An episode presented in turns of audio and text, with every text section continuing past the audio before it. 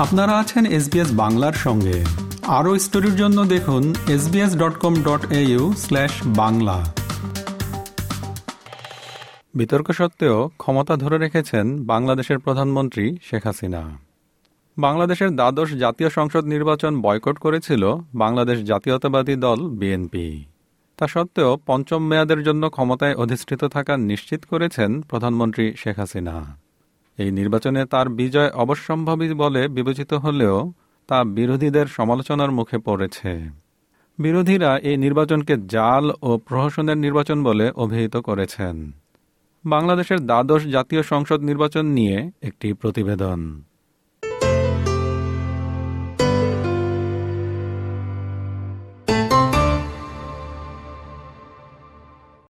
বিএনপির নেতৃত্বে বিরোধীরা বাংলাদেশের দ্বাদশ জাতীয় সংসদ নির্বাচন বয়কট করলেও পঞ্চম মেয়াদের জন্য পুনর্নির্বাচিত হয়েছেন প্রধানমন্ত্রী শেখ হাসিনা একে জনগণের বিজয় বলে অভিহিত করে তিনি বলেন I am very pleased because this victory is for the people. This is not my victory. To me, this victory belongs to the people. নির্বাচনী পরিবেশ অত্যন্ত বিতর্কিত ছিল মাত্র একচল্লিশ দশমিক আট শতাংশ ভোটারের অংশগ্রহণ এবং ভোটের আগে বিরোধী সদস্যদের কারাগারে বন্দী থাকার মতো বিষয়গুলো বিবেচনা করে শেখ হাসিনার এই বিজয় অনিবার্য ছিল এমনটাই ধারণা করা যায়।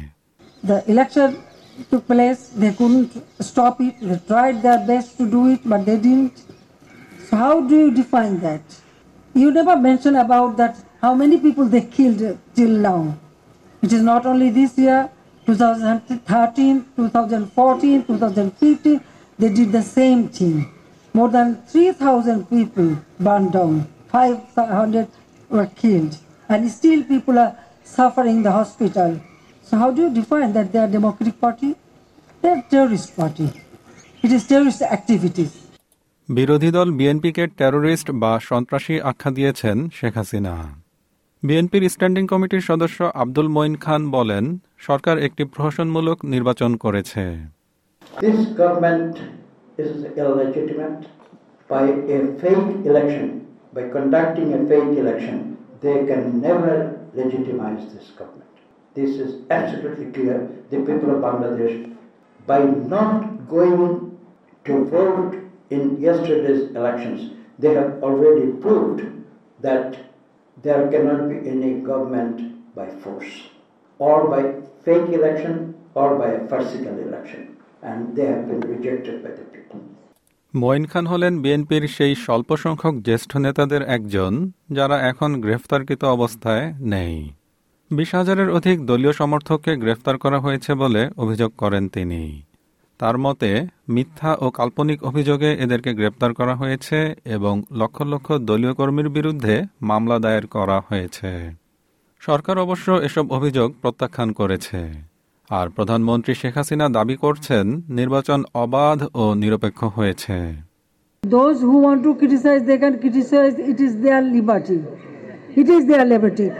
I have my own belief, whether it is right or wrong. I believe that, and I trust on that. I trust on myself that yes, I have done the right thing, and the election was free and fair. If any party does not participate in the election, it does not mean that there is no democracy. You have to consider whether people has participated or not. And you know that the, you mentioned the party, what they did. They set fire, they killed people. গত বছর মাসের পর মাস প্রতিবাদ কর্মসূচি চালিয়ে গেছে BNP এবং অন্যান্য রাজনৈতিক দলগুলো। ভোটের আগে শেখ হাসিনার পদত্যাগের দাবি করেছিল তারা।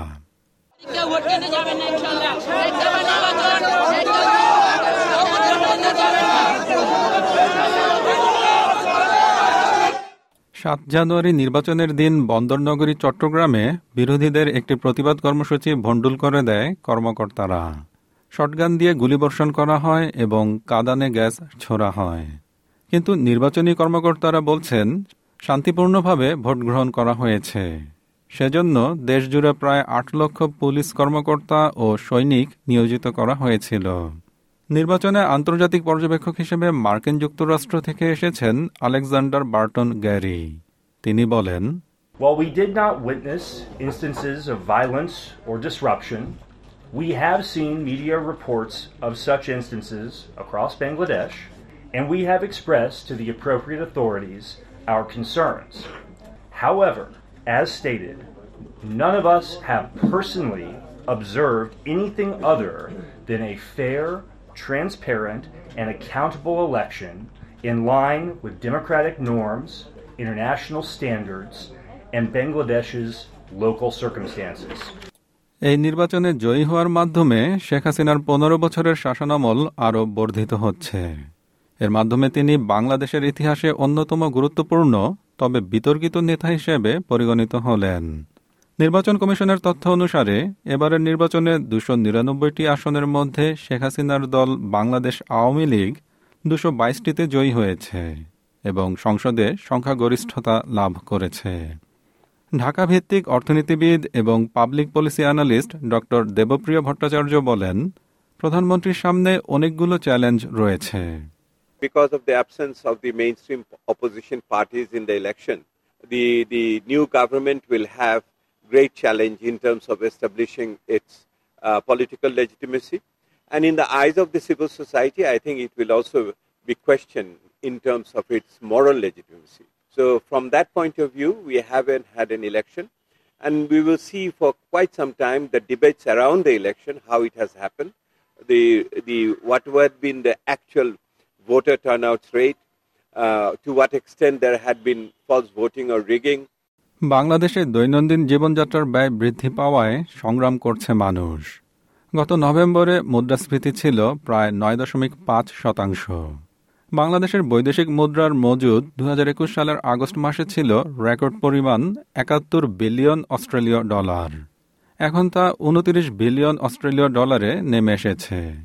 ড দেবপ্রিয় বলেন stabilization of the economy is the major concern the inflation rate the exchange rate and the interest rate but over and above which is there is that our outstanding external dues so the government will have to have access to, you know, budgetary support measures, which it is trying to line up from the beyond IMF, from the World Bank, ADB, to finance all the import bills which are still outstanding.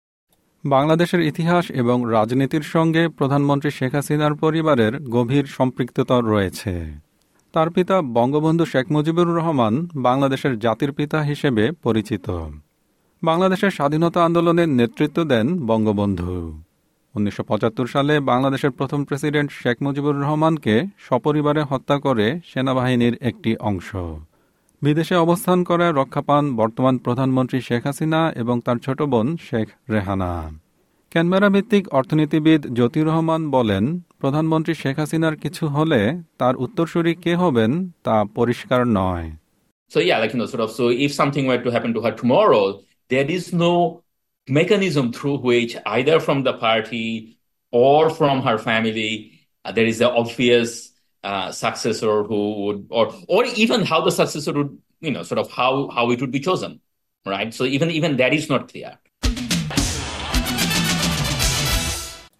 বাংলাদেশের দ্বাদশ জাতীয় সংসদ নির্বাচন নিয়ে প্রতিবেদনটি শুনলেন SBS নিউজের জন্য ইংরেজিতে মূল প্রতিবেদনটি তৈরি করেছেন এসাম আল গালিব আর বাংলায় অনুবাদ ও উপস্থাপন করলাম আমি শিকদার তাহের আহমদ।